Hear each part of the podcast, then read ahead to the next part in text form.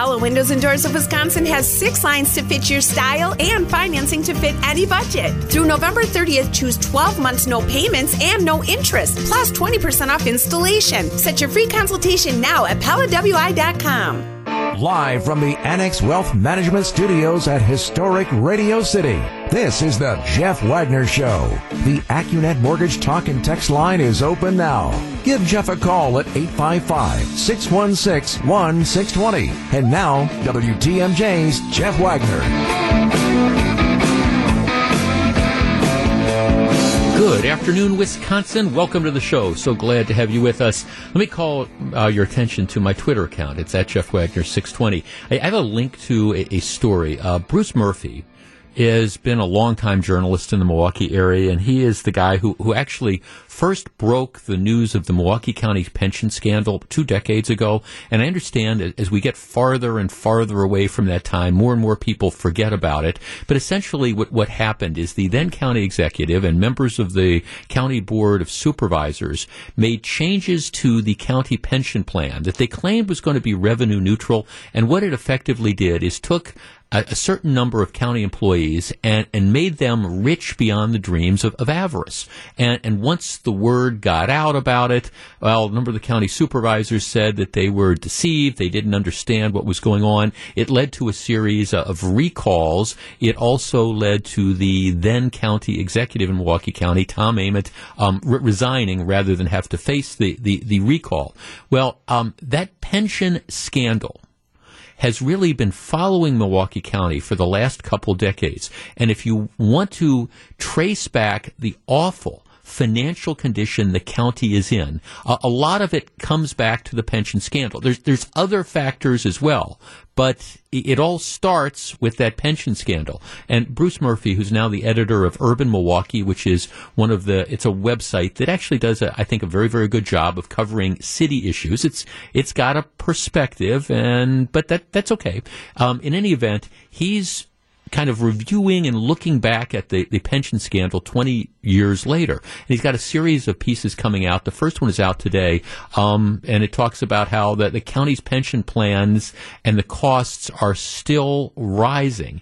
I have a link to it. So again, if you follow me on Twitter, it's at Jeff Wagner 620. It's very apparent that two, day, two decades later, the Milwaukee County pension scandal continues to haunt taxpayers and county government. And if you want to have sort of a little primer on that and a refresher course, and understand what a real disaster this was and what happens when elected officials, either through misfeasance or malfeasance, end up doing things and how it really can affect a community for decades. it's a it's a good piece and it's the first in the series and I've got a link to it. Um, it's on their website, Urban Milwaukee, but you can link to it off of my Twitter account at Jeff Wagner 620. Okay, let us get started. The whenever you talk about COVID issues, there, there is no room for nuance. This is something that I've learned over the last year and a half. If you say, hey, I believe in vaccinations, but I don't think the government should mandate it, you immediately become a COVID denier who is responsible for the deaths of hundreds of thousands of Americans. How dare you suggest that we shouldn't wear masks for the rest of our lives? And how, how dare you suggest that we shouldn't lock down people? On, on, on the other hand, if you say, hey, I believe in vaccinations, but I don't think there should be mandates. Then you also hear from the other side of people saying, oh, don't you understand the government has no business telling us I don't want to put this stuff in my body? And, and so you hear from both sides of this. And I understand that people are, are really, really dug in. I think, on the other hand, the real world approach needs to be a lot more nuanced. By that I mean, I think you can appreciate that COVID poses a threat and that, you know, reasonable steps like people getting vaccinated is something that should be encouraged, but at the same time, not hit the panic button, the hair on fire, oh my gosh, the world is ending sort of thing, because again, for the vast majority of people, that that's that's not what happens. Get yourself vaccinated, and the, the, odds are, unless you've got some underlying health issue, odds are that you're not going to be one of the breakthrough cases. And if you are, it's not in all likelihood going to be a serious thing. Now, again, if you're 90 years old and you've got all sorts of underlying health conditions and you get one of those breakthrough cases, it can be bad consequences. But you can at the same time you can also get hit by a bus if you're crossing Wisconsin Avenue. I don't think you're a COVID denier if you sort of point out that you have to always do sort of a cost benefit analysis, which brings us to something that Joe Biden is planning to roll out tomorrow. We don't know the exact form of it, but here is what he is saying. Apparently, the Biden administration is preparing to issue stricter testing requirements on travel. Okay, so so follow this. The U.S. is going to, assuming he carries out this plan tomorrow, the U.S. and I'm looking at the Washington Post now. The U.S. is going to require anyone entering the country, citizen, non-citizen, to be tested one day before you get on your flight. Right? Doesn't matter if you're vaccinated. Well, to, to fly internationally, you, you have to be vaccinated. So even if you're fully vaccinated, you will have to be tested one day before boarding your flight, regardless of vaccination status, regardless of the country of departure. So you're going to have to have a negative test one day before you get on the plane. All right. Then Apparently, what is happening is administration officials are considering that once you fly into the United States, now you've already been tested, you're vaccinated, you've been tested one day before you get on the flight. You get on the flight, you come back to the United States. They are also considering a requirement that all travelers then get retested within three to five days after arrival. So you're vaccinated, You've been tested before you get on the plane. You fly, you land in the United States. Then you would have to get retested three to five days after you arrive. In addition, this is what the Washington Post says. Officials are also debating a proposal that would require all travelers, including U.S. citizens, to self quarantine for seven days, even if the test results are negative. So, you have to be vaccinated to travel. Let's say you're coming back from the United Kingdom. You have to have been vaccinated to have traveled there in the first place. Before you can get on the plane flying back to Chicago, you have to, 24 hours beforehand, you have to have a negative COVID test. You get to Chicago. You then have three to five days to have another COVID test once you're back in the United States. But in addition, you would be required to self quarantine for seven days, regardless of the results of, of the tests. Travelers, this is again the Washington Post, who flout the requirement may be subject to fines and penalties. The first time such penalties would be linked to testing and quarantine measures for travelers to the United States. Okay, let's open up the phone lines. 855-616-1620. That is the Accunet Mortgage talk and text line. At the risk of being labeled a COVID denier who doesn't care about COVID deaths, this, this is crazy at some point, and, and it's number one, it's crazy. Number two, it is absolutely and totally unenforceable. I, I mean, seriously. Okay, I understand you can require somebody to have to have proof of that negative COVID test before they get on, on the plane. When I was in France a couple months ago, that, that's what happened. You had to, you know, you, you had to have a, a negative COVID test before you could get on the plane to come back to the United States. Fine, we, we did that. You had to show that, you know, once you got into customs. Okay, that's cool. But then once you get into the United States, as a practical matter, th- this idea that every foreign traveler, U.S. citizen or otherwise, who has tested negative, who is vaccinated, you're going to have to put yourself in quarantine for seven days and in that seven day period, you're going to have to have another test for three to five days. How in the world are you going to enforce that? I mean, are we now going to have the federal police or the local police that are going to go door to door and say, Mr. Wagner, we found out that you got back on January 3rd from Europe. Um, we know you've had the negative test. We know you've been vaccinated, but um, we, we want to see proof that you've gotten another COVID test, and we want to know where you have been over the course of the last week. You haven't haven't been able to go back to work, you know, we, you are expected to self quarantine.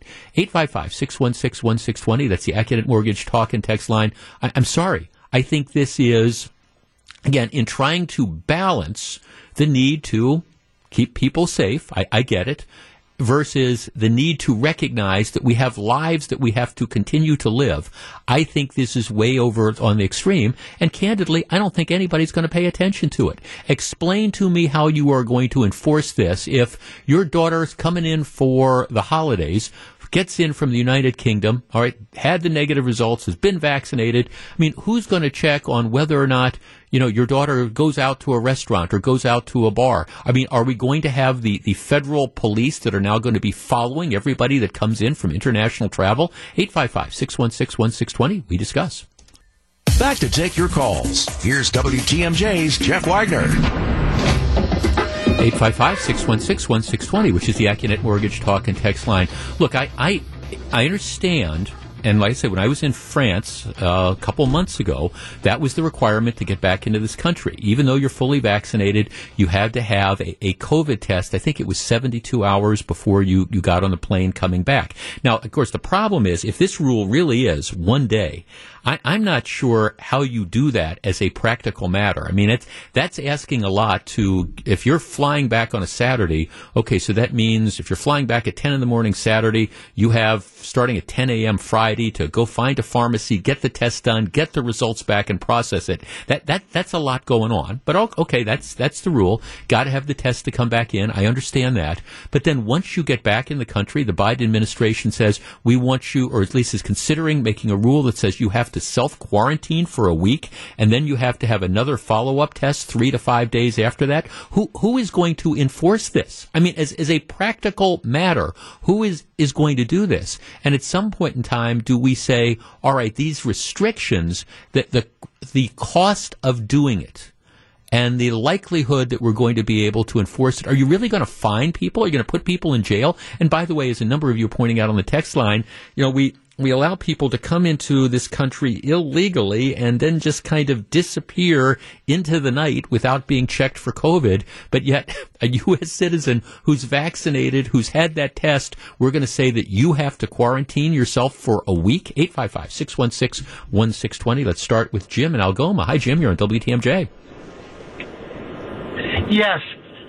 Uh, my experience with uh, people who say that they normally say, do not panic. They are the ones that panic, and that's appearing appears to be what President Biden is doing. This this does have kind panic. of a hair on fire sort of panic sort of thing. Yes, I agree with you. Yep. No, thank, thanks for no. I mean, I, I think there, look, and, and I I understand you know, the, the idea of, of reasonable restrictions. And I understand that we, we, we don't know about the, this Omicron variant. That, that's one of the things that's been so amazing to me since this story broke on Thursday is all the gyrations in the stock market and the freaking out. And, and, and we don't know. It could be more transmissible than other variants or not. It could be something that the boosters take care of or that they don't take care of. It could be less significant as far as, as results and stuff. We just don't know any of these things, but yet we're talking about saying, hey, if you come back into this country and you're fully vaccinated and you've tested negative, you still have to lock yourself up for a week. And I, am waiting for the reporter to say, Mr. Biden or the CDC that's trying to come out with this thing, explain to me how exactly we are going to enforce this. Are we going to follow everybody that's come into this country and see, hey, you went out to the grocery store, you weren't self quarantined, now we're going to fine you $1,000 or $5,000 or, or whatever. Let's talk to Dale in Madison. Dale, you're on WTMJ. Hey, Jeff, how you doing? Good. What do you think? Well, I, I think it is uh, probably unenforceable. I mean, we we certainly don't do a very good job of keeping track of people who overstay their visas. Yep. Uh, so this is just you know another situation where um, you, you know it's going to be there's not going to be enough people uh, or time to be chasing folks down uh, if they were to implement this. But uh, the reason I called is uh, from a personal perspective. My wife and I have a uh, vacation scheduled. It's only five days to Turks and Caicos and we we have to show a negative COVID test to go there. But now, if I've got to while I'm on vacation, find some place to get a negative COVID test to come back. Yep. For five days, eh, you know, uh, I might as well just cancel this vacation until this blows over because, you know, it's not an inexpensive vacation and uh, now with all that's going on, you know, so this sh- certainly could have a negative, very negative impact on on the vacation industry. Well, well Dale, and, and, and let, let's also talk about business travel. Okay, let's say you are you're a representative from a U.S. based company, and you, you, you, I don't know you, you sell mechanical stuff, and so you, you've traveled to Germany to meet with clients and things like that. You're fully vaccinated. You've had the test before you come back. You get in back into this country, but you're not going to be allowed to go to work for a week. You know, despite the fact that there's no evidence that you might be a carrier of this, regardless of what country you've come from, there might be no evidence of Omicron in that particular country. You're going to have to stay home from work for seven days. I mean, who? Think of what the cost of business is going to be if we really seriously uh, do that. Yeah, certainly. Uh, I totally agree with you. Yeah, no, thanks for calling. And, you're you're right from a vacation travel perspective as well. Now, look, we, I mean, here here's the reality. If you are traveling overseas in the world of COVID, you've got to be prepared for some inconveniences. And, and I'll, I'll, use that word. And like I say, when we were when when we were on our, our river cruise in France, to get into all the places in France, you had to have that proof of vaccination. They they checked they checked that, and okay, so that's fine. It was a little bit of a pain, but you're vaccinated. You've got you show the proof of that. You had to have the negative COVID test 72 hours, and and what we did. Now I was part of a group on a river cruise, and the cruise line brought somebody from a, a pharmacy in actually onto the ship, and they did they scheduled these appointments and they did all the testing, and you were able to get your results back in four or five hours. So you you know you, you had it.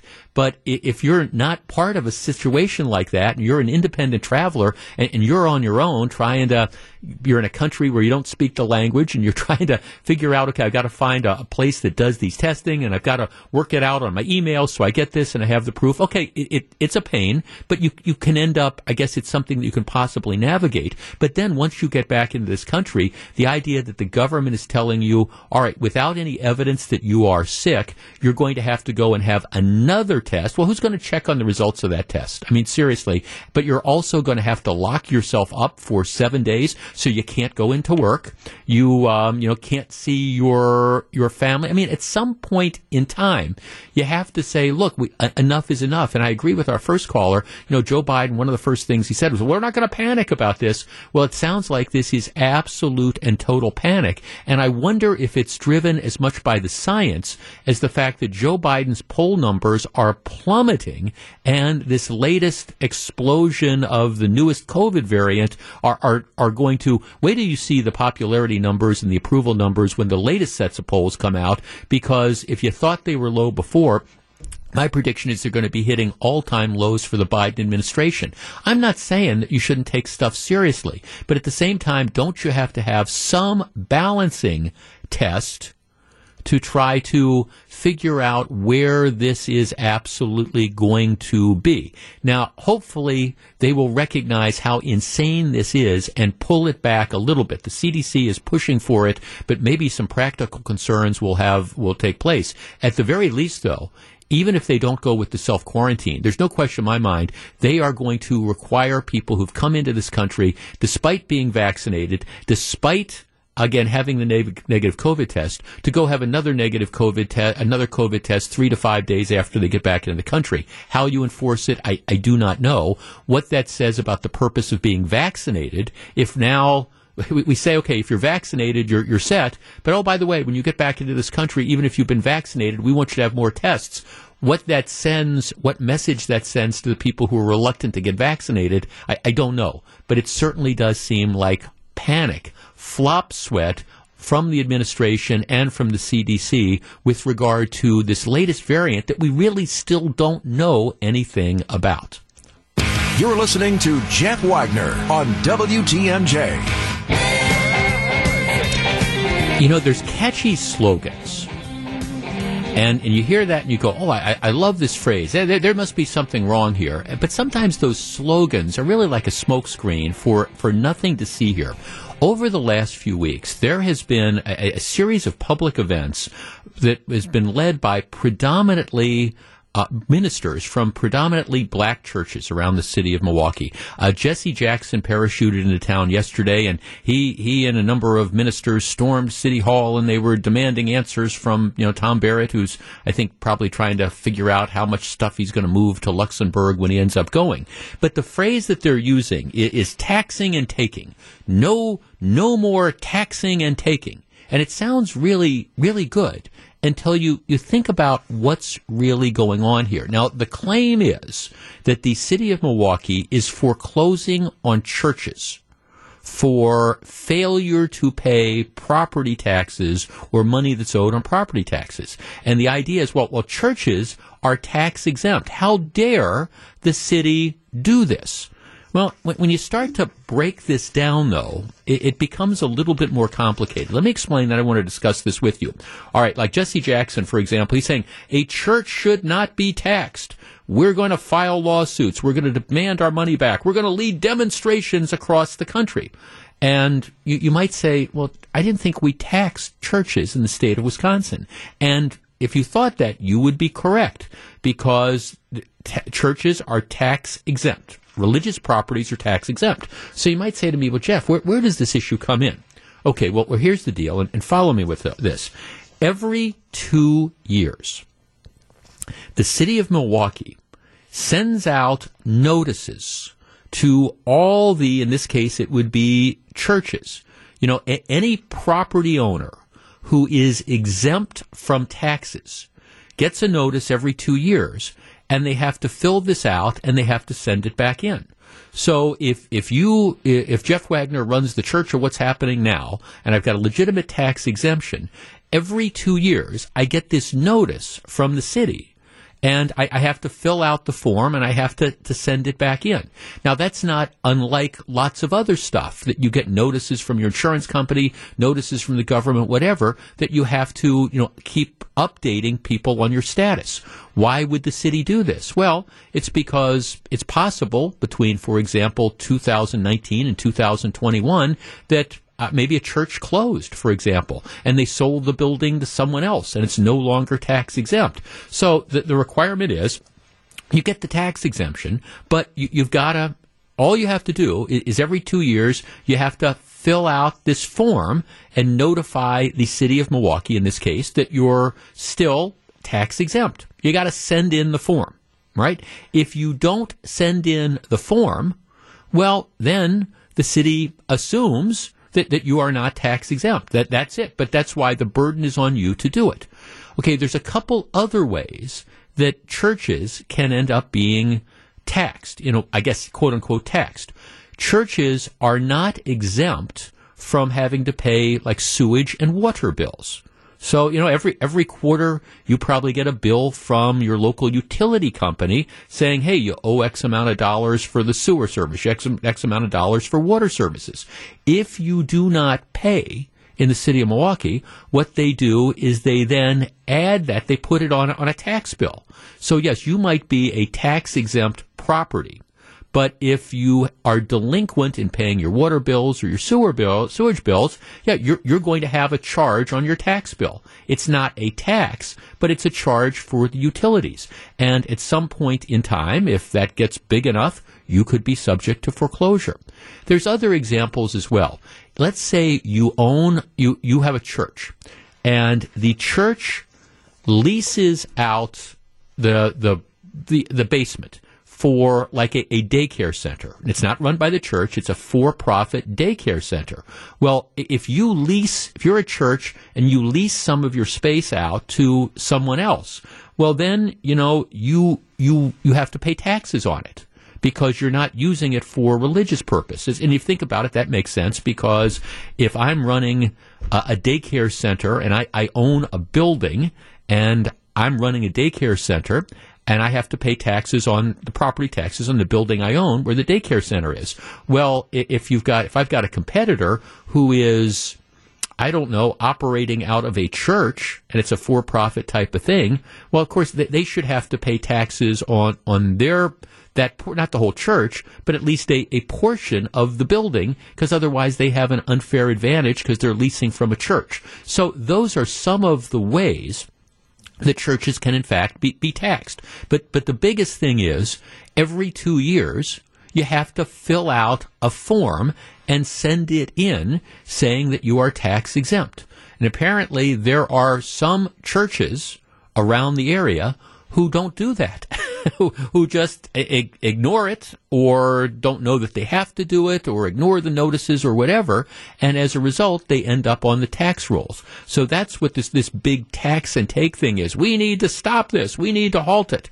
Our number is 855-616-1620. That is the Accunet Mortgage talk and text line. I, I'm, I'm sorry, but it's tough for me to be too sympathetic to these situations if you are going to run a tax exempt entity, whether it's a church or a charity or a soup kitchen or whatever, you know, there are, there's paperwork, there's forms that you have to do to continue to keep your, your status updated.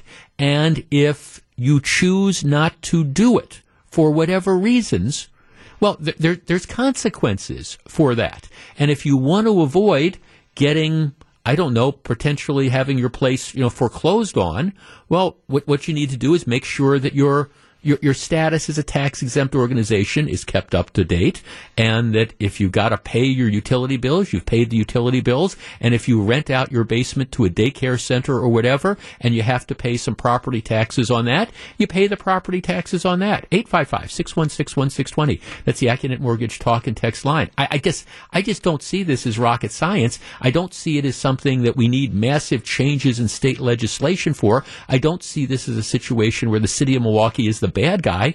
You know, if you're going to run a tax exempt organization, church or otherwise, there are there are things that you need to do to be in compliance and to get the tax exempt break. And one of them is filling out a form. 855 616 1620. We discuss. Welcome back to Jeff Wagner on WTMJ. 855 616 1620. Dennis in Milwaukee. Dennis, good afternoon. Good afternoon, Jeff. Uh, thanks for taking my call. Sure. You referenced uh, this form that has to be filled out every two years. Um, I, before retiring, I spent the last 17 years of my working career working for a nonprofit.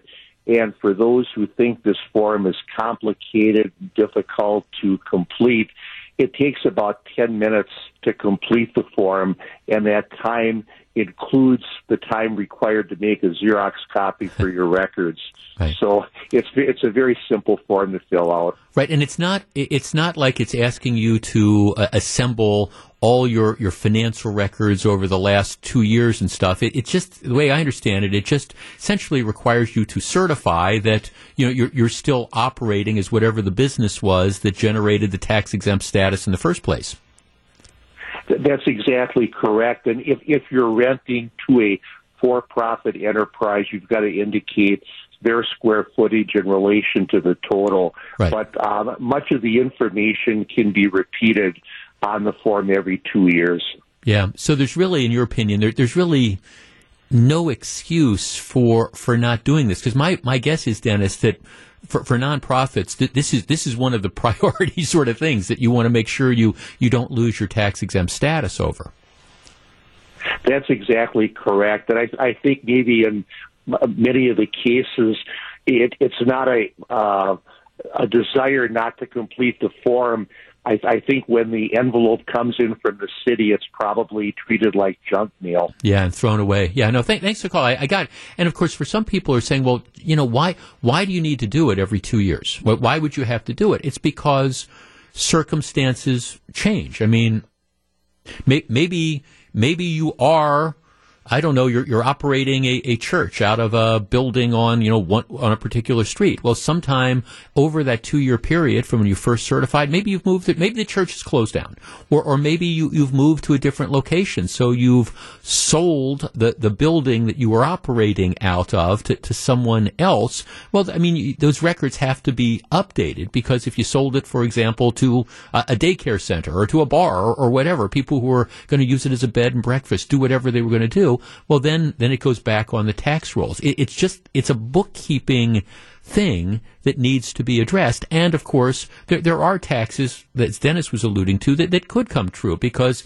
if you if you do lease out part of your building for you know tax for to a non-tax exempt entity, the daycare, you, you do have to pay some property taxes for that because you're not using it as exclusively as a religious entity. Uh, let's talk to John on the north side. John, good afternoon. You're on News Radio 620 WTMJ.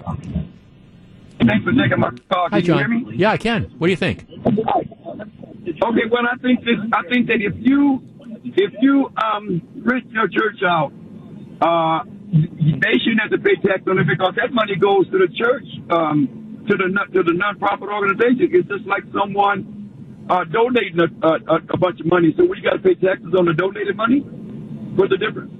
Well, okay, so you're saying if I lease space at the church, I'm a, I'm a for-profit, or I'm running a daycare center, and I lease space at the church. You don't think the church should have to pay taxes on on on the the private business that's operating out of the church? Well, no. I mean, I mean, the business. That's their problem. The business is paying taxes on their part of it, but but that money goes into the into the church. So you really would be taxing the church. You know, they they they're trying to find a way. You know, I can understand filling out the papers for you know for two years. I can understand that because we've been doing it at our church. But I, I don't understand if you lease that church out for anything. That's uh, the church's business. That ain't got nothing to do with taxes. Well, I it- mean, I mean, we're exempt. Well, no. Th- well, thank. Well, you, you- the, the church. Well, John, the, the the church property is exempt to the extent that you use it for religious purposes. If you take a portion of the property and you, you no longer use it for religious purposes. We're we're we're going to. My example is a, a private daycare. You're going to use that property for the the daycare center. Well, that portion of the property that's used for the private purposes, yeah, that that's that's subject to that that's subject to to taxes. Just like I guess the flip side. I'm not sure it's the perfect analogy off the top of my head, but you know, if you're claiming a deduction for a home office, you know, and you you know you, you can you can write some of your home office that, that that's off. If you if you weren't allowed to do this, it would give the businesses that operate inside the, the churches a huge advantage because I mean, for example, they their rent if I own a private building and I lease it out to a daycare center, um, included in the rent of the daycare center, I'm going to pass on my, part of my tax costs to them. That, that's going to be a cost. If churches could lease out their places without having to worry about taxes, it would give an incredible advantage to the people that lease property from the churches. In, in any event, that, that's that, that that's kind of the rule, and that's sort of the thinking of it. And and I don't think that there's going to be a tax change in that. I guess the, the bottom line here is: Do I think that they should?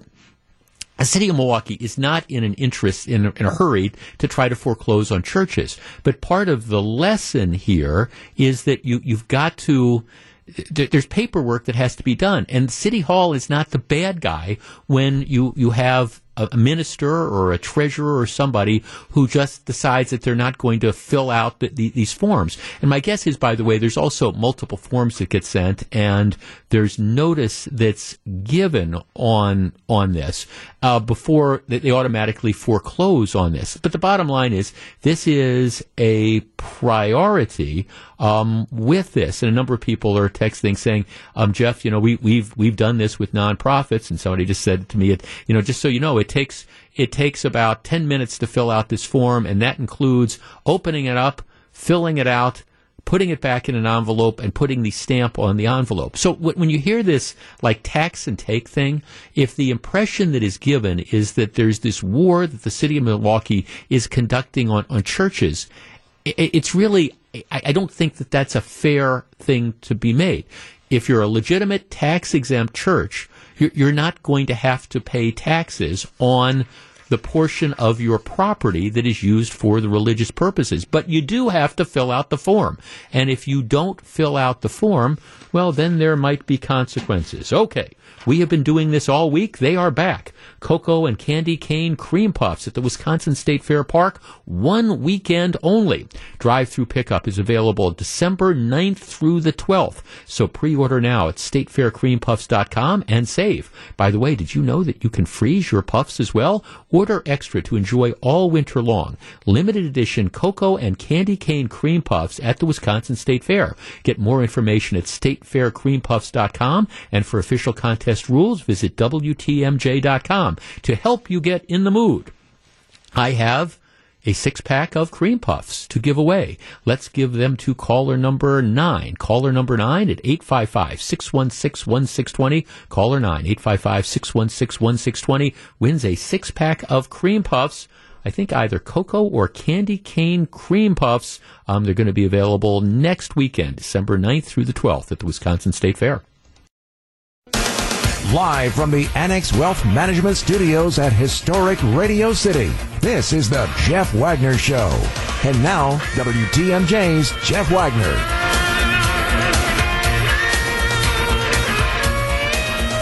What do you think about this strategy? I, I was listening to, to Mike Spalding do the news. He's got the latest update on what happened in in Michigan the, the other day about the the shooting. We we now know the, the the shooting at Oxford High School in Michigan.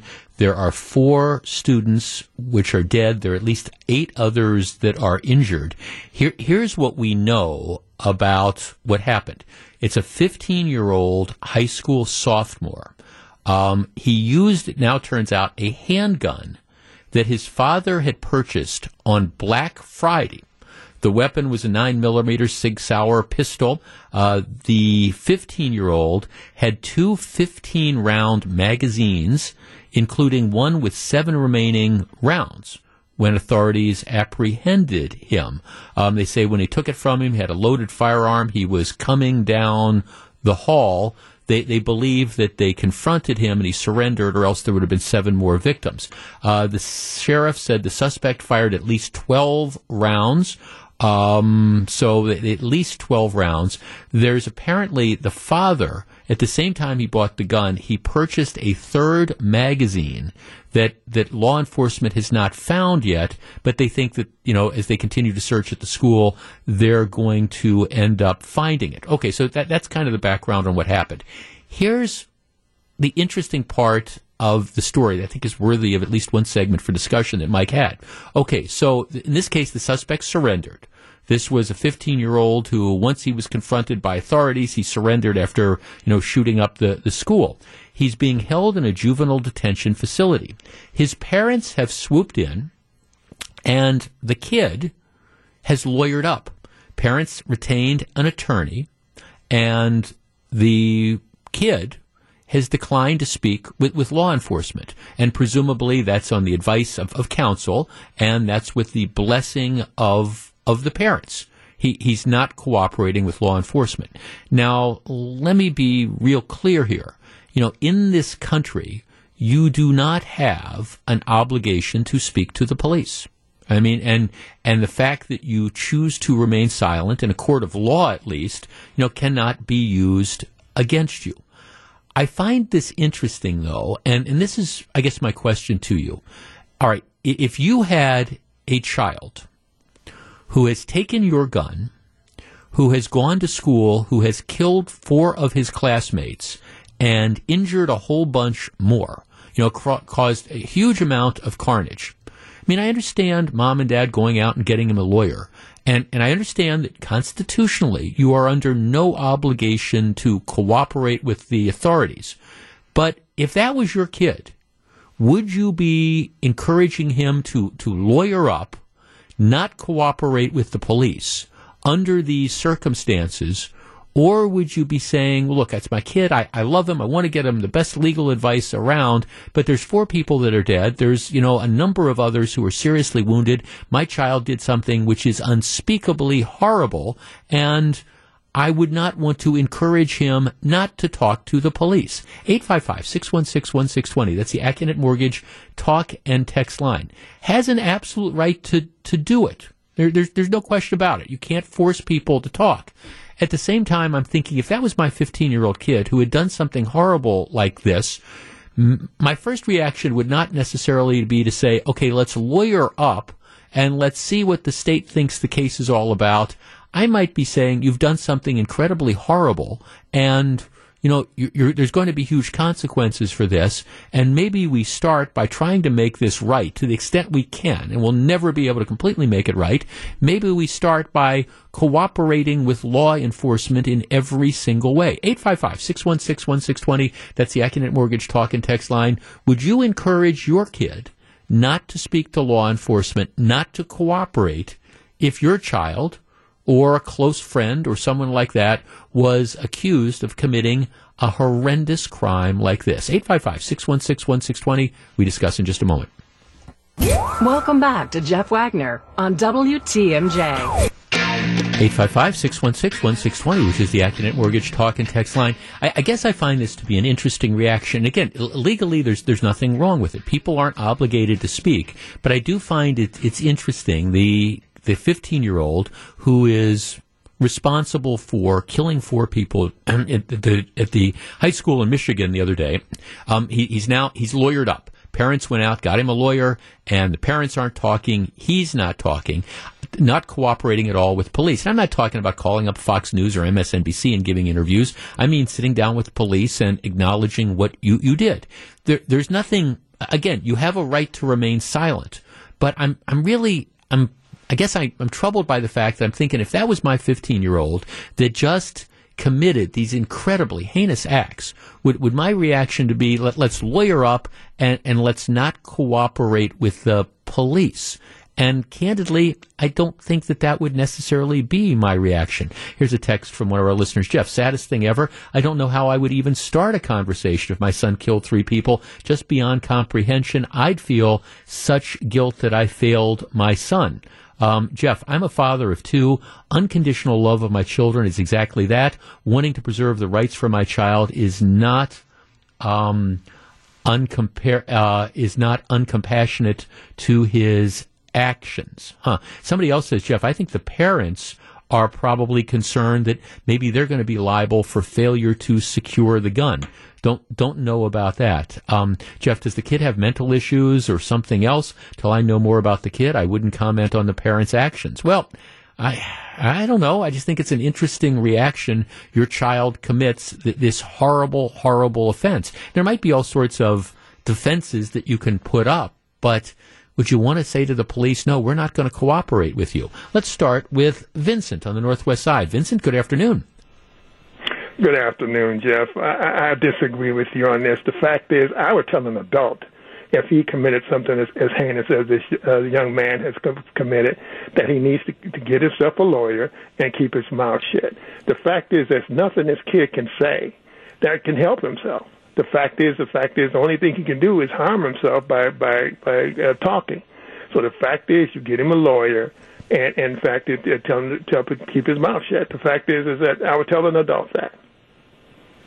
You say that he, he can only harm himself. By harm himself, you mean um, further inculpate himself so that he's held accountable for what he did. Well, exactly, and the, the, the fact is exactly. The the thing is, is that uh, once he starts talking, and you don't know what he's going to say. Well, okay, but so, but but see, I guess that's my question, Vince. You're you're the dad. Your kid is guilty as you know what of killing four people and, and doing this. I mean, that he, he did it. You know he did it. He knows he yes. did it. Everybody knows he did it. Yes. Is your is your concern to be, son, don't talk because you, you might give them more evidence that they're going to use against you, or is it going to be, son, you've done something really terrible. You're going to have to be held accountable for this, and, and maybe you can start making it right right now by again cooperating with law enforcement. No, no. My my point is, I would I would I would, I would say the first part. I would say, yeah, you, you did something horribly wrong, and you're going to probably have to pay for this. But the fact is, is that when when it comes down to the law, the fact is, like you say, you have the right to the right to right to your silence. He should keep his silence and, and, and, and then move on. The fact is, I said, no, you can't sit in there and start blabbering, blabbering all over the place because you never know what the kid is going to say. Okay, let me change so, the so, let me change the facts on you a little, Vincent. Okay, let's say that instead of him getting caught in the in in the act. Okay, he, he shoots these people. He, he goes out a back door, and, and the police right now don't know who they're looking for. He goes home, says, Dad, I, I they're, they're looking for a shooter. It's me. I shot these people. I used your gun that you bought the other day. Um, I took your magazines. I'm the one that's guilty of this. Okay, at that point in time, do you, Vincent, say, we're, we, we're going to go turn yourself in, or no, we don't want you saying anything, and let's see what's going to happen? Exactly. I'm gonna I'm gonna say, listen, you've done something horrible. You're gonna have to turn your. We're gonna take you in, and we're gonna turn you in. Yes, I will turn my son in. Okay. I said, listen, you got to go and fa- you go. You're gonna go face this. But the fact is, it doesn't mean that he gives up his rights, rights to rights to silence and a right to a, an, an attorney. So, so, so the fact is, those things I will get for him. But the fact is, I, I, I I'm still there to protect his rights as my son. But, but he's, but yeah, I'm going to take him in. Okay, all right, but all right. So work with me on this one then. So then you take him in.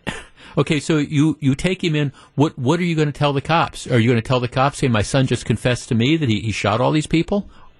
Yeah, exactly. That's exactly what I'm going to tell. My, I'm bringing my son in. My son confessed to me that he he he shot these people. I will tell them that. But the fact is, my son does not have to sit there and try to go through the whole scenario of why he did it or or, or, or all this other stuff. Because, like I said, you don't know what he's going to say. Okay. And you need to protect him. Well, uh, but but, but of course, Vincent, by you walking in and saying, "Hey, my son just told me he killed all these people," um, that, that's pretty damning evidence. Oh, it certainly is, but but the, but but but the point is, my son doesn't have to give up his rights. I'm bringing him in because my, I believe my son just my son told me he did this, and I'm and so so I'm bringing him in, and uh, and, and and so we can go through the process that we need to go to. And my point is, is, is this individual child have they uh, uh, uh, said he's going to be put into adult court yet? Uh, they haven't yet. I'm sure they will. I, I, I mean, I, I you, you murder four people and you shoot. I, I don't know. No, to answer your question directly, they, they haven't. If, if they don't waive him to, into adult court, I would be stunned. Hey, thanks for call, Vince. And it, interesting, interesting conversation, and people have to decide, I think, for themselves. Jim in Sheboygan. Jim, you're on WTMJ. Hello. Uh, thanks for taking my call. Uh, some years ago, um, our son got into uh, legal um, mischief, and um, it was interesting. First of all, we were so concerned for the victims that we wanted to work with the authorities in, first of all, making them whole. And then we uh, realized we did need an attorney because he was going to have to go to court. Right. Well, when we interviewed attorneys, we had several of them who said, "Oh, I can, I can get him off," and we immediately left and said, "We don't want him to get off. We want him properly represented, and so he can get proper punishment." That's what we're looking for because it doesn't help the kid to just try to get him off. Now, in this particular case, that isn't going to happen, but I really don't understand uh, the motivation of parents who are not cooperating with authorities. It makes no sense to me at all. Well, I mean, I, I guess the argument would be you're trying to minimize the consequences for your, your kid, and you're putting his his rights and his interests um, of, of perhaps beating the case over the interests of the police in solving the case, which is a to, to me that's a tough balancing act, I guess. Yeah. Hey, thanks for the call. I, I, it, to me, to me, it's it's, it, it's just kind of a. I mean, it, it's sort of a, a tough balancing act. And again, I, I understand you have a constitutional right to remain silent. Uh, and I'm sure that's what the lawyer is saying. Don't cooperate. It can't help you at all. They're just using that to convict. They're going to use whatever you say to convict you, and that that's true. That's that's what they're going to do. I just, under a circumstance like this, if it was my child that had been involved in, in committing some heinous act like this, I, I think I, I, maybe I'd be thinking to the point that the last caller was making more about the interests of I don't know the the victims than necessarily you know what you know what what is this going to mean for my kid because my kid has done something just unspeakably terrible. Uh, Brenda in Waukesha, Brenda, you're in WTMJ. What do you think? You know, I, I, this is a 15, can you hear me okay? Yeah, absolutely. This is a 15 year old boy who has serious problems. There is a place and a time to make sure that we understand why and what he was going through.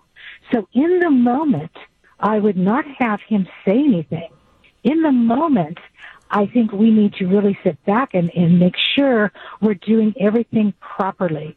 Because after what happened with Kyle Rittenhouse here in Wisconsin and what the DA did and the the attack on him, I would not trust the police immediately. I would not trust the DAs.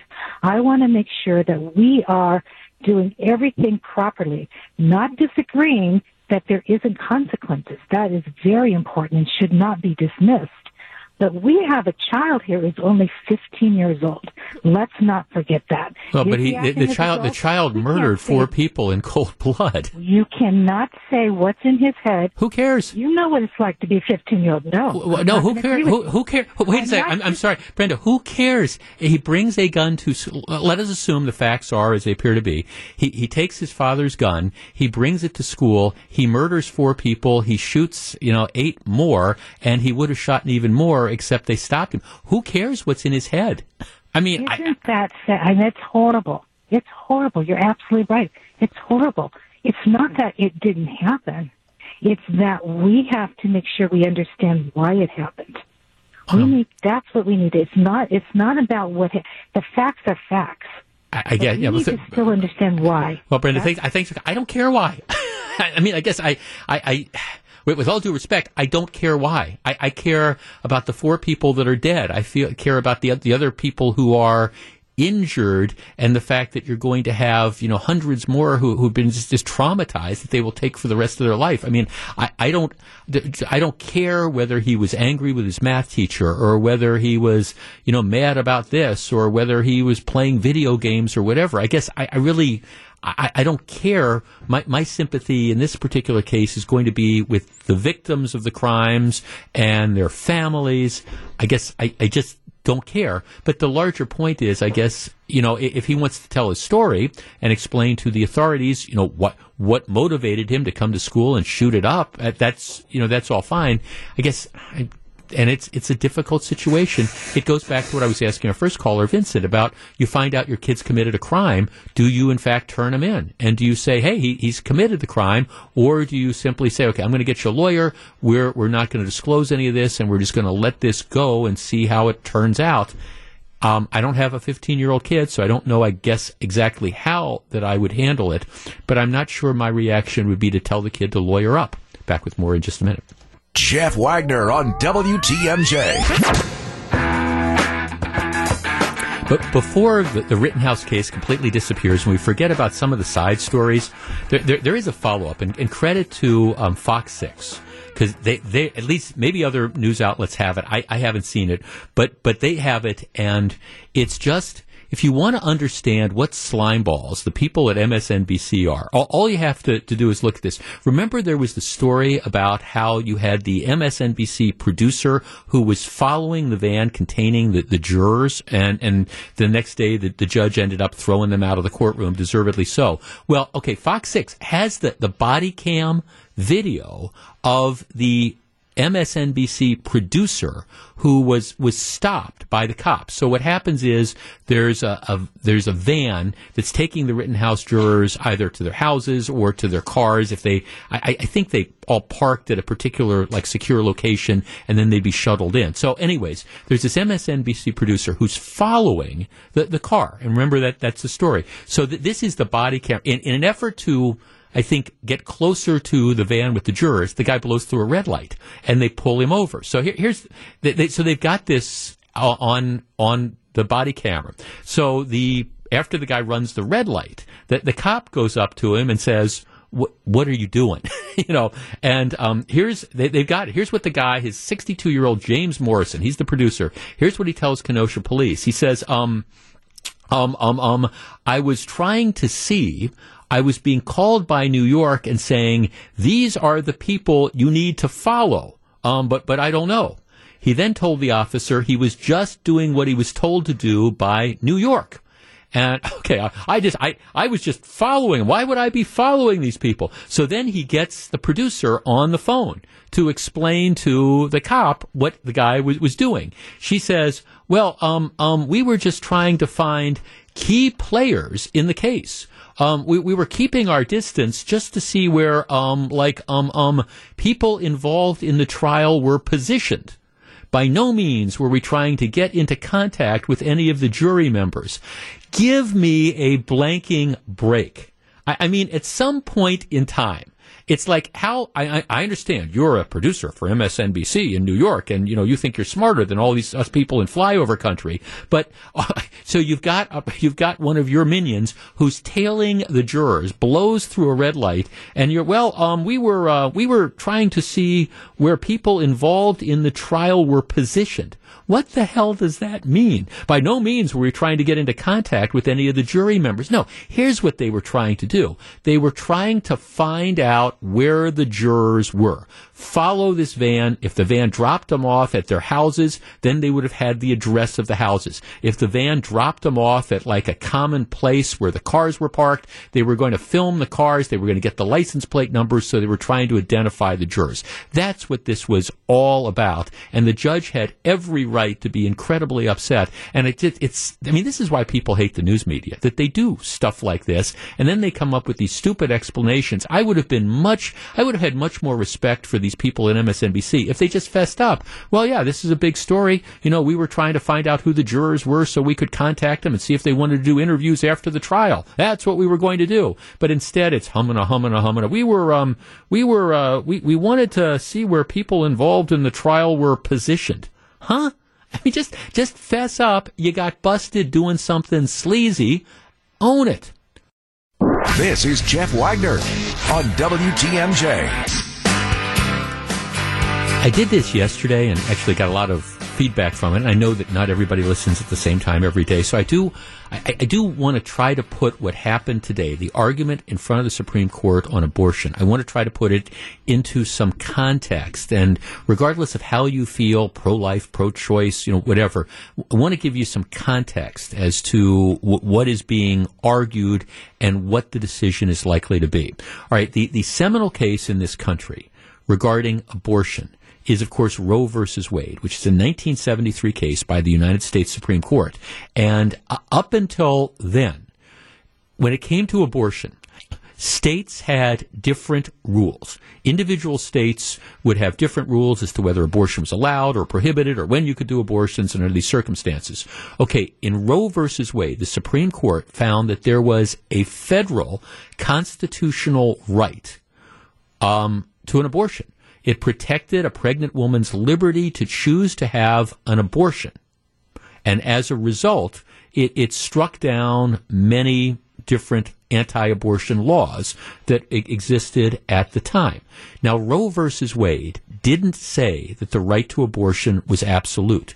What it did is it, it created essentially a, a test of, of fetal viability. It, it said that until the fetus is viable, meaning that it can live outside the womb, the woman has much greater rights. And so what they said was during the, they created this really artificial thing saying, okay, during the first trimester, you, you can't restrict the woman's right to have an abortion at any point in time. During the second trimester, which is kind of leading into that viability, um, government can put restrictions, but they have to be modest restrictions based on medical factors. And then they said in the third trimester, after the fetus is viable, that um, you, you could restrict the, the ability to have abortions. Doesn't say that you have to, and, and, some states chose not to do it. But but that's kind of the framework of Roe versus Wade, this sort of trimester thing that we that they've they've operated under. All right, this case and apparently, based on the, the arguments in front of the Supreme Court, and, and look, they, they're not going to decide today or tomorrow. I mean, what happens is you have the arguments, and then they get together, they decide the case, you write an, somebody is assigned to write an opinion, and then you circulate it, and then you get dissenting opinions and things like that. And the, the other truth is, when, when people watch the, the questions for the judges and stuff, you, you don't know for sure. I mean, a lot of times you can get an indication of which way justices are leading and things like that, but you never know for sure until you know an opinion absolutely comes out. But but here's here's the deal. This Mississippi case takes on Roe versus Wade in a big way. First of all, in the 1970s, viability of, of a fetus was around 28 weeks. Medical science has evolved, so now it's about 23. That that's kind of what they say. The law in Mississippi prohibits abortions except for medical situations, life of the mother, things like that.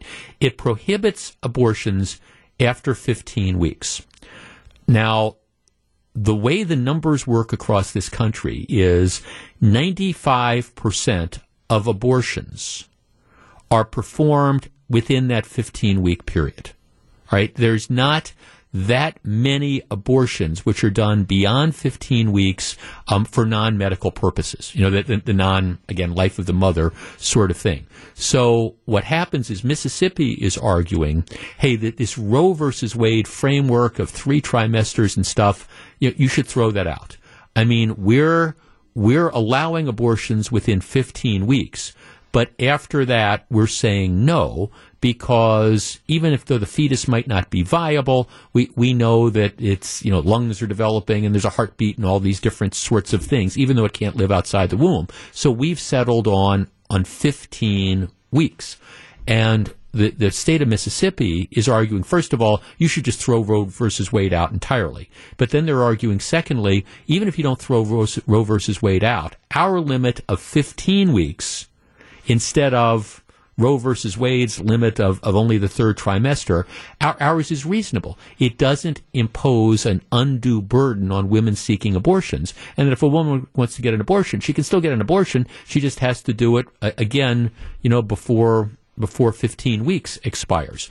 And so that's the argument that they are making. And at least they're, they're saying a majority of the justices appear to be receptive to that argument that um, we we can we can we can rule on this Mississippi case without fully tossing Roe versus Wade. We can say that there's still a right to a constitutional right for a woman to have an abortion, but you know, it, it has to be done within the, the, first 15 weeks.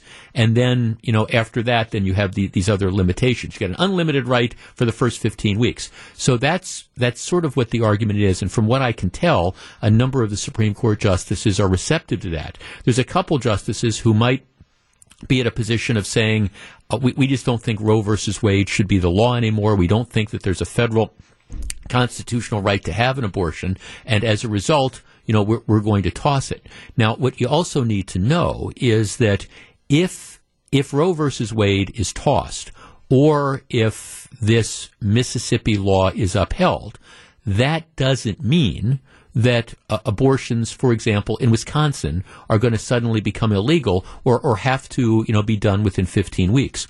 All it would mean is that every state would have the, the right to decide. And it might be that Mississippi Mississippi has its 15 week limit. It might be that Vermont says, hey, we don't, you know, we, we want to continue to allow abortions to 30 weeks of pregnancy or whatever. Individual states would be able to make that decision. But what the Supreme Court might say is that, hey, we find this 15, we still find there's a constitutional right to an abortion, but we find that this 15 week limit doesn't unduly burden a woman's right to have that abortion, especially given the fact that 95% of abortions occur before that period of time. Don't know what they're going to decide, but this, this will not, under any circumstances, I think, regardless of what they rule, it's not going to make abortion illegal in this country. Uh, if if you you know appreciate Roe versus Wade and you think that needs to be the law of the land, the worst case scenario this would just be hey we, we send it back to the states and states get to make a decision. I don't think they're going to completely and totally toss Roe versus Wade. I don't think they need to go that far. I think this case I would not be surprised if they uphold that 15 week time limit and then abortions after that for the health of the mother or things like that. I wouldn't be surprised if they hold that as a reasonable restriction on on abortion. Then, of course, you know the next case is going to come around, and it's going to be some state that says you can only have abortions after six weeks, or or whatever that's going to be, and and then they're going to have to revisit the question.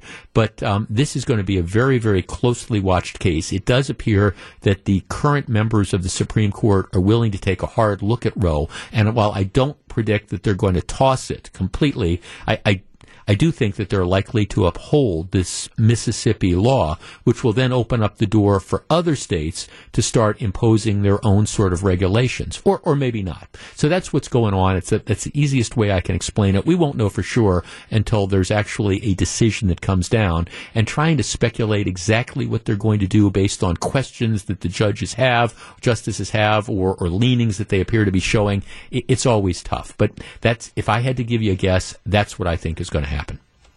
This is Jeff Wagner on WTMJ.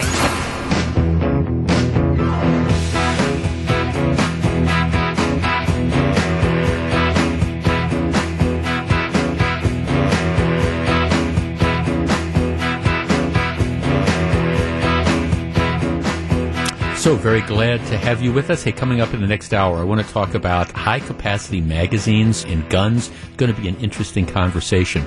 Uh, another development yesterday, and I, I, hate to say, I don't hate to say I told you so. I did tell you so. I've been predicting this outcome for a couple of years now. The state Supreme Court weighed in on the issue of gerrymandering. And if you listen to some particularly liberal activists, they, they say, oh, th- this is, this is terrible. The only reason those evil Republicans control the legislature in Wisconsin is because it's gerrymandered. We need to change things. All right. Here, here's the well, the Supreme Court said, "Sorry, you're you're wrong," and the Supreme Court yesterday was absolutely correct in that ruling.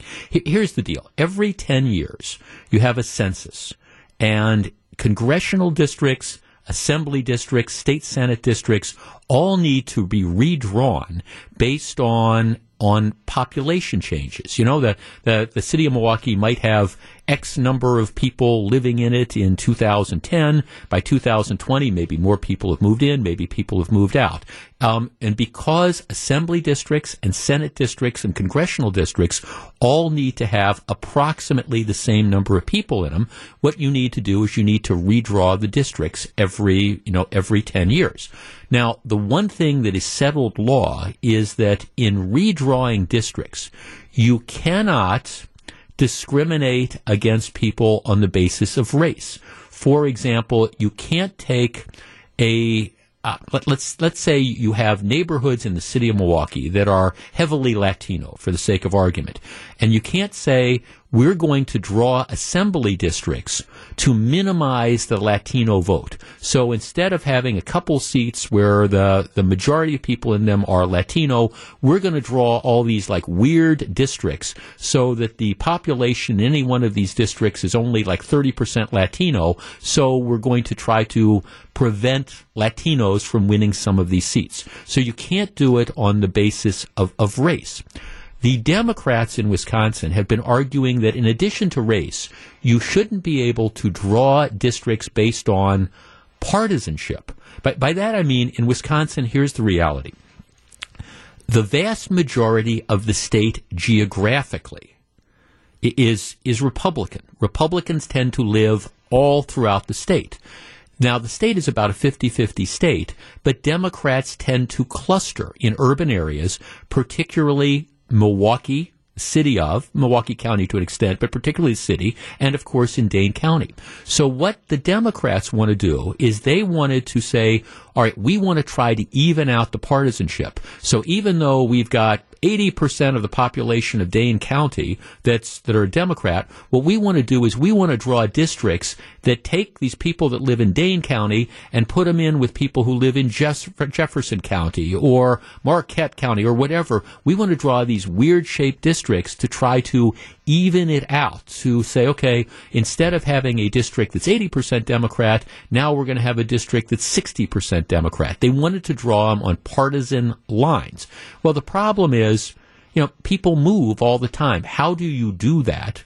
Secondly, there's no constitutional right to that. And thirdly, where, where do you take this? I mean, what if you've got the, the Libertarian Party candidates? Do you need to say, hey, Libertarian Party candidates live, uh, a lot of them live in Waupaca. So what we need to do is we need to draw weird lines to try to get them all over. And, and see, that's, that's the problem. Big problem Democrats have is that people live, tend to want to live um, where people ideologically agree with them. That's not the only factor, but that's one of the things it tends to be. So as long as Democrats are going to be heavily concentrated in one or two areas of the state, those districts are always going to be safe Democratic districts, but you're not going to be able to redraw districts to have these like weird shaped, elongated districts to try to get more Democrats into Waukesha County or more Democrats into, I don't know, some, somewhere else. We, you know, we got too many, we have too many Republicans in the Fox River Valley. So let's figure out if we can move some of the people that live in the city of Milwaukee and draw some really weird district to get out there and cover the Fox River Valley. Well, anyhow, the state Supreme Court said, no, you, you don't draw districts based on partisanship. There's no way to do this. What you do is you look at geography. You know, you want districts that are the people who, you know, live in neighborhoods are, are together. You know, you look at proximity. You can't discriminate, of course, based on race, so we can't break up districts that um, are heavily minority, whether it's black or Latino or whatever. Can't do that. But otherwise, you know, we, we don't have to worry about the fact that one district is 80% Republican or one district is 80% Democrat. That's just a function of, again, the geography. Well, the Democrats don't like it. I, I, get it because it pretty much guarantees that as long as Democrats choose to live in heavily concentrated a couple areas, they will always hold those seats, but it's less likely that they're going to be able to pick up new seats, at least in any significant number. That's what the Supreme Court ruled yesterday, though. You don't draw districts based on partisanship. The Supreme Court is absolutely, totally, 100% correct. Where it goes from here, who knows? Coming up in just a couple minutes, I want to talk about firearms and I want to talk about those magazines, you know, the ones that have 15, 20, 30 rounds in them. Stick around. Live from the Annex Wealth Management Studios at historic Radio City, this is the Jeff Wagner Show. And now, WTMJ's Jeff Wagner. Good afternoon, Wisconsin. Welcome back to the show. So, Melissa, did you have fun at the holiday show last night? Oh my gosh, it was so much fun. I look forward every year to the show and especially meeting our our fans, the people that come and and see us. It's such a delight to be able to see them face to face. Yeah, everybody was I love that. Yeah. The, the, thing and actually I you know, we're going to start replays I think in in the middle of December mm-hmm. and you you, you never know how some of the stuff that happens live is going to translate into the show, but I, I, I, I, will say that um, I, I think of, of, all the different ones that I've been involved with, and I was involved since since the beginning, since we started this, whether it's been six or seven, this was maybe the best or one of the top two. It I think, really was. Right. And, yeah. and, I think it was well received and we had a lot of fun.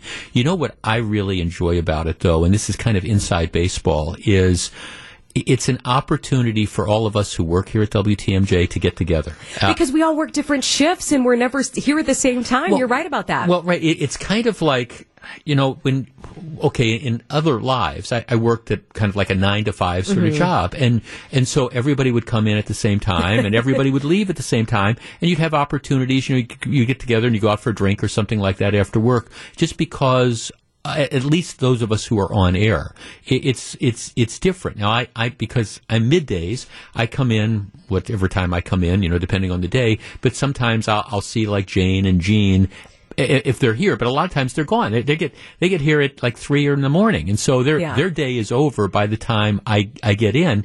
And from your perspective, I mean, a, a lot of times, depending on what time you're going to get in in the morning, that the morning folks are already gone, and true, yeah. so they don't see the afternoon folks, and and we don't just because of the nature of the schedules. You don't you don't get together and, and go out for a beer or something because someone's well, got to get up early in the morning. Right, the, the morning show folks are gone, or, or I'm I'm out the door at three fifteen or three o five or yeah. whatever that would be, and you know you, you don't come back for these things, so we just don't have that socialization. Yeah, it's funny you say that because I was coming in this morning and Gene Mueller was leaving, and I just thought, oh, what a long morning and night he had because he was at the radio show last night. Right. Then he had to like quickly come back in for the morning show, so he was probably here you know two thirty or three o'clock or whatever it was. So right. a quick turnaround and changing of the guard, just sort of hey hi, hi bye Gene. well, well, that's it. And of course, in a COVID has made it even weirder because at least you know pre-COVID, there were a lot of the people who work behind the scenes here, who I mean aren't the radio people, but are who are essential to uh, are, are, are salespeople or the people that schedule the commercials and stuff like that, and and all the marketing people, all those folks. Uh, you know, they're they're not even here necessarily. Some are, but a lot are still working remotely or they're on these different schedules mm-hmm. and stuff. And you just that this is the one opportunity. This and when we do the, we always do a walkthrough um, a week before. It's the one opportunity that we have to like get everybody together and Yeah. actually see folks and It's stuff. so nice, yeah. And it, and again, like you said, it's a rarity. We rarely ever do that. Once a year, though, we do it, and it uh, usually turns out pretty well. Like you said, this one I think was probably my favorite since being here Yeah. since 2018. We've done it at Turner Hall, we've done it at other places, but uh, this one's Yeah. pretty special. Well, I think the plus it's I, I know. I mean, my wife came and so she had a she just had a, a but I, w- I was going out. I was working the crowd in the beginning. You know, while everybody was suspects. I'm, I'm walking up and down the, Yeah. the st- around and just saying hi to people. And, and that was the big question. It wasn't people wanting to see me. They're all talking about. Can we see your wife? Is Fran here? Is Fran? she-" I Did said, you "Yeah, bring go-" Sasha? Yeah, that's exactly Yeah. right. So I did go get Fran. I said, "Yeah, you, I want you to come out and meet some people." And said, "Who?" I said, "Well, there's about 300 people. I want you to meet." She's like, "What?" You know, I "No." Yeah. So come on out. But it was it was always a good time. it was oh, fun. such a great time, yeah. So we want to encourage everybody to hear it. And and I'm not supposed to give away too much stuff because there's all sorts of surprises and things like that. But Melissa, you know, you, you demonstrated last night your your versatility not only as a spoken word actress, Hmm. but also um, your musical abilities because there's a couple musical numbers that you are um, involved in. Couple of numbers, yeah. I, I hope they sounded okay when you're doing it. You're not sure. It was Jane and me and Debbie from Traffic, and we were the WTMJ singers, and we, um, you know, tried to showcase that a little bit. That that's not the one that troubles me. It's the the solo that you did with Steve Scaffidi that I, I'm not going to go into too much. Other than I've been, I, I just I found it both intriguing and disturbing. I keep wondering if I'm supposed to call human resources about that. But we'll, you know, people can listen People to that. People can listen to that. People can listen That's a and hear good that. tease. That's that. Well, it's it's it's there. So anyhow, I, I think this. I think the 18th is when they first uh, rerun this, but it'll be rerunning again throughout the course of of December and stuff. And for everybody who came out last night to um, really honor. Gene Mueller, who after Mm-hmm. Mm. 43 years um, is is leaving into retirement, you know, we, uh, we we all say Godspeed to Gene, and he's just um, truly, truly going to be missed. Yeah, we're going to have him here though until February. So uh, there'll be a lot of tears though. A lot of tears last night, but in February when he does leave, that will be really sad. Yeah, it will be absolutely. And so, and Gene and I have worked together for decades, and uh, it was wonderful. All right, let us completely and totally switch gears. Want to go where angels fear to tread? All right, the Ninth Circuit Court of Appeals. The, the way it works in in the federal government is you have different i think there's like 94 judicial districts across the country. For example in wisconsin there's the eastern in the federal system there's the eastern district of wisconsin there's the western district of wisconsin. You go out to madison you draw a line north and south through the state um, and then the eastern portion to the east of that line is the eastern district which has about two-thirds of the population. To the west is the, the western district okay? So that's it and then you have the what they call the, the various courts of appeals. In Wisconsin, we're governed by the Seventh Circuit Court of Appeals, which hears all the cases from the federal courts in Indiana, in Indiana, and um, Wisconsin, and uh, Illinois. That, th- those are that's the Seventh Circuit. In the Ninth Circuit, the Ninth Circuit is the West Coast. So California, Oregon, um, Washington State, Hawaii, maybe a couple other states as well. The Ninth Circuit Court of Appeals is the largest court of appeals in the country, but it doesn't mean that they're particularly that they have any cachet uh, above it, but it's the it's the largest. And because a lot of the justices come, judges come from California, uh, the Ninth Circuit tends to be the most liberal court in the in the country. And you have some court of appeals that tend to be more conservative. Well, anyhow, the Ninth Circuit Court of Appeals came down with a ruling yesterday. They were sitting what they call en banc, which means all normally on appellate cases you, you have a three judge panel. In this case, all the full time judges in the Ninth Circuit heard this, and they issued a split decision upholding a California law. Back in 2016, California passed a law which prohibited the private ownership of large firearm magazines. It said that you could not own you know, a, magazine. So you, you got two kinds of guns. You've got revolvers, where you know the, the old six shooters, where you you know you put the bullets in the different chambers and then you have it. Then you have, like for example, semi-automatic firearms, handguns and and rifles, and they all have magazines. You know, we would call them clips, but you know magazines, and they have various bullets in them. And then so what you do is you take to fire the gun, you take the magazine, you insert it into in this case the handgun, you rack the chamber, and a, a bullet goes in there. All right, the ninth, the California passed a law which said private citizens cannot own what they call high capacity magazines. And that would be a magazine that holds more than 10 rounds. So that's the maximum. You could own as many, many magazines as you want, but you couldn't own a magazine that has 15 rounds or 30 rounds. You know, you, have seen them, you know, the, the, the extended things. And the California, California decided, you know, the, the Second Amendment, you know, the right to bear arms doesn't extend to high capacity magazines. And as part of the law, people that owned these high capacity magazines, you know, the ones that had capacity for 15 or 30 bullets or whatever, they would have to turn them in. Well, this was challenged federal judge tossed this. And then the federal court of appeals in a two to one decision said, no, no, this law is unconstitutional. Well, earlier this week, the Ninth Circuit Court of Appeals overruled that and said this law is valid and that people, that the state has the right to limit high capacity magazines, defined as anything with more than 10 bullets. All right, our number, 855 616 1620. That is the Accunet Mortgage Talk and Text line. Now, obviously, this this is going to be fast tracked to the Supreme Court, and so this U.S. Supreme Court is ultimately going to be the one that decides it. Other courts across the country have also held that a state has the right to ban again, high capacity magazines. We're not talking about guns.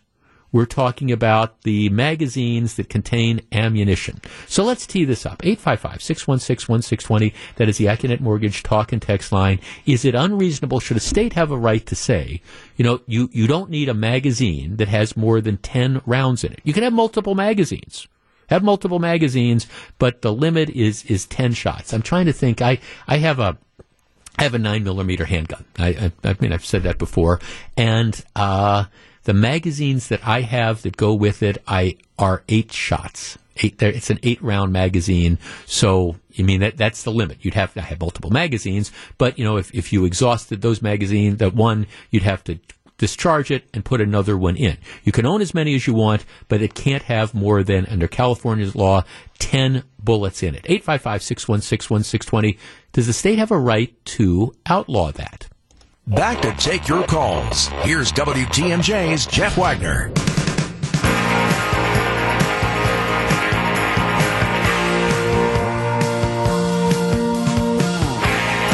855-616-1620. That's the Accunet Mortgage Talk and Text line. Okay, you, you have the Second Amendment, and, and I, I am big advocate of the Second Amendment, the right to bear arms. The question, though, is can you have reasonable limitations on the right to bear arms. Now we know felons can't possess guns. We know that you can't own a machine gun, for example, without getting all sorts of certifications, you know, for that and, and approvals. So now the question is, if you've got a high capacity magazine, all right, does the state have the right to say, hey, we can restrict the size of that? You can't have a magazine that carries more than 10 shots. That's what California has done. 855 616 1620. Let's start with Mike in Beloit. Hi, Mike. You're on WTMJ.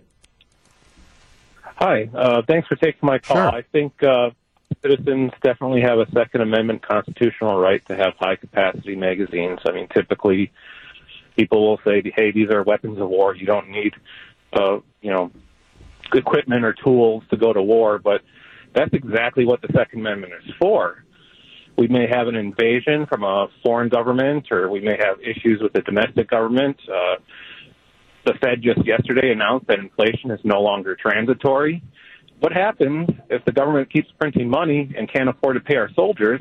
The only people that are going to be able to defend this country are the private citizens and private militia groups if someone like, say, China decides they want to invade. Well, I guess, Mike, the question would be Um, can, can, you strike a balance? Like nobody is saying that you can't own, own guns, but you know, do you can can there be limits? I mean, you can have as many ten round magazines as as you want. Is it an unreasonable limit to say you're you're limited to a ten round magazine? You just can't have a thirty round magazine because we know these shooters and these mass murder situations go in with the thirty round magazines. Well, look at Kyle Rittenhouse down in uh, Kenosha. He needed a, you know, several bullets because there was an entire mob that was attacking him. You know, if he only had say six rounds in a revolver, and he maybe missed a few shots, and he still had people coming at him, he'd be he might be dead today. Okay, thanks for the call. 855-616-1620. That's the Accunet Mortgage talk and text line. Well, again, just so people understand, California isn't saying you you can't have you, you can't have a, a semi-automatic handgun, and they're not saying that you can't have a, a magazine that has up to ten rounds. And of course, I mean, I'm, I'm trying to think. You you can you can reload magazines in a, a matter of seconds. I mean, I, I think actually the more compelling argument would be that if you've got a, a shooter of mass, uh, somebody who's intent on causing you know mass destruction, whether they've got a 30 round magazine or three 10 round magazines, the time it takes to reload is so negligible that it doesn't make any difference. But I guess the real question is, do you think the Constitution and the right to bear arms extends to the fact that a state couldn't limit the capacity of the magazines that you have. 855-616-1620, which is the Accunet Mortgage Talk and Text line. Ben in South Milwaukee. Hi, Ben. You're on WTMJ. Hey, Jeff. What do you think? Um, yeah, I, I think that their, their decision to uphold that law is totally ridiculous. Um, these magazines are standard capacity designed by the manufacturer to be used in that functioning firearm. They're totally covered by the Second Amendment, and rightfully so. These firearms are designed to uh, have that capacity and to function fully with that mm-hmm. capacity. And uh, even the ergonomics, the the weight of the bullets within that magazine, and the ergonomics of the firearm are can be affected if uh, you had put in the wrong size magazine. Do you think? Do you think people need large capacity magazines?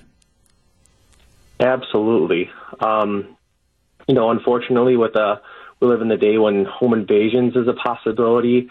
Um, you got two or three people coming in, and you need that capacity to really protect yourself. Um, if you have multiple intruders coming in armed, and you got to protect yourself and your family, um, capacity is a great thing to have on your side. Okay, thanks for calling. I mean, I guess it's interesting. I've never I, I mean, I, I, again, I, I own a handgun, and as I was saying earlier, I, I, think it's it's eight eight shells as I recall, and you could have, I guess, one in the chamber as well. So you'd have a nine uh, bullet capacity, and I have multiple. I, have multiple uh, magazines. It's it's never occurred to me that if I ever needed to use it, that I, would need the thirty capacity magazine as opposed to three with the eight or nine or ten. All right, when we come back, we're going to find out what John Mercure has on his mind. Stick around.